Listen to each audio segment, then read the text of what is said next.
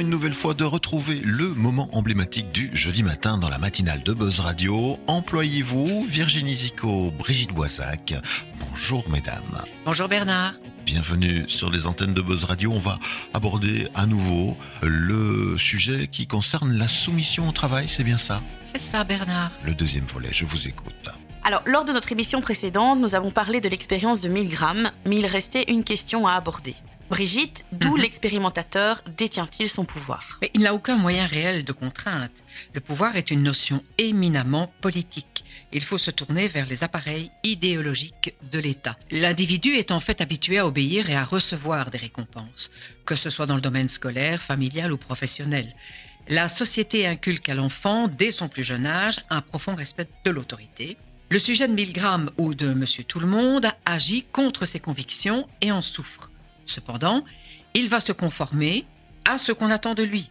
Et donc, c'est aussi à ce genre de situation auquel un employé, un ouvrier, est parfois confronté lors de ses activités professionnelles, face à un patron, un supérieur, voire même à un collègue trop zélé. Il est amené à mettre en place des subterfuges pour échapper à cette autorité dite abusive et éviter l'engrenage de la soumission, bien que celle-ci puisse déjà être bien ancrée. Par exemple, la dérobate, les manifestations psychosomatiques, la désapprobation ou du style je suis pas d'accord mais je le fais quand même et la désobéissance.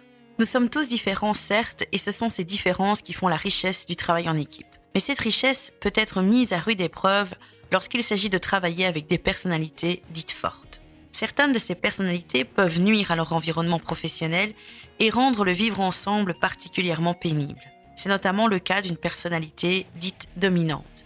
À l'écoute de ce mot, vous avez sûrement déjà en tête un ou une collègue qui trop souvent coupe la parole, impose violemment son point de vue, donne ses directives et rabaisse ses interlocuteurs.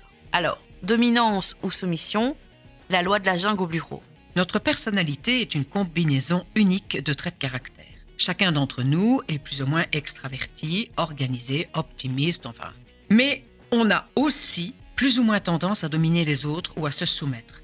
C'est d'ailleurs ce qui détermine notre capacité à nous intégrer et à nous comporter au sein d'un groupe. On appelle ça le positionnement grégaire. On peut donc être plus ou moins dominant ou soumis, mais il existe aussi une position dite neutre, qui n'est ni dominante ni soumise.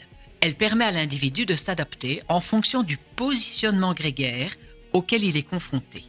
Selon Milgram, les rapports entre personnalité dominante et personnalité soumise permettraient de préserver la structure sociale d'un groupe. En effet, un groupe social où chacun a une position définie, plus ou moins dominante ou soumise, fonctionne plus facilement qu'un groupe où chacun revendique une place de leader ou de suiveur. Par exemple, si en entreprise, tous les membres d'une équipe revendiquaient une place de leader, chacun mettrait en avant son point de vue comme étant le plus pertinent, entraînant une certaine agressivité des autres membres du groupe et compromettant la progression du projet. De la même façon, si tous les membres d'une équipe adoptaient une position de soumission, personne ne serait force de décision. L'inertie de groupe serait alors trop importante et le projet aurait du mal à aboutir. En conclusion, pour qu'une équipe de travail fonctionne, il est important que chacun connaisse sa position au sein de celle-ci, son rôle à jouer et ses objectifs à atteindre. Une équipe, un but commun. Mhm. Les caractéristiques de la personnalité dominante sont un comportement de domination se manifeste souvent et aussi bien par la communication verbale, donc la parole, le paraverbal, qui est l'intonation de la voix, et non verbal, le positionnement du corps dans l'espace et les mimiques du visage. Ainsi, le dominant s'exprime souvent par affirmation et a tendance à donner des ordres et des directives. Sa voix est assurée et il n'hésite pas à élever celle-ci si cela peut lui permettre de prendre l'ascendant sur son interlocuteur. Son positionnement dans l'espace est lui aussi très affirmé, laissant croire que l'espace lui appartient. La personnalité dominante a également tendance à imposer son point de vue, qu'elle considère comme étant le plus pertinent. En conséquence, elle ne supporte pas la critique et tend à user de techniques de séduction pour avoir l'adhésion du groupe à sa vision ou de procédés d'intimidation tels que les menaces, la culpabilisation, les mouvements d'humeur plus ou moins importants et surtout l'humiliation. Par exemple, votre patron vous demande de terminer ce dossier vraiment urgent vendredi à 18h, alors que vous aviez d'autres projets pour votre fin de semaine. Mais il ne vous le demande pas. il l'exige. Et vous sentez bien que tout refus pourrait déclencher un mouvement de colère chez lui. Des cris, sorties de salle, voire portes qui claquent, ou dossiers qui volent au travers de la pièce. Car c'est son habitude. Dès qu'il perçoit de la résistance chez l'autre. Ainsi, ses interlocuteurs n'ont généralement pas froissé une personnalité dominante. Ils marchent sur des œufs quand ils doivent la confronter et peuvent avoir peur de déclencher cette colère. Mais comment réagir face à des collègues ou à des supérieurs dominants, Virginie?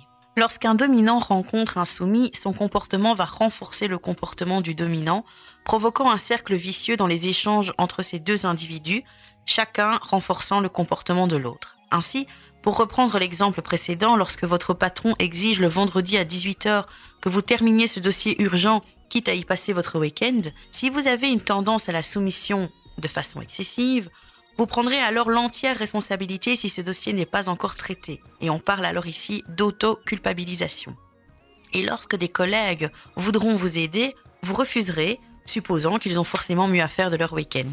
Et il s'agit là d'une attention portée à autrui au détriment de soi. Comme déjà dit, les personnalités dominantes sont de véritables nuisances pour le travail d'équipe, car elles ont une grande difficulté à écouter les discours différents du leur, leur mouvement d'humeur rend la communication très difficile et le moral au sein de l'équipe peut rapidement chuter.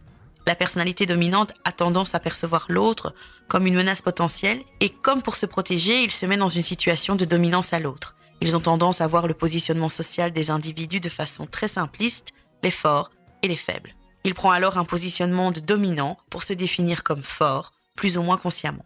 Mais ce n'est pas peine perdue pour autant. Nous avons pour vous quelques pistes pour apprendre à être en interaction avec une personnalité dite dominante, sans forcément rentrer dans ce cercle infernal. Mais ce sera le sujet de la prochaine émission peut-être.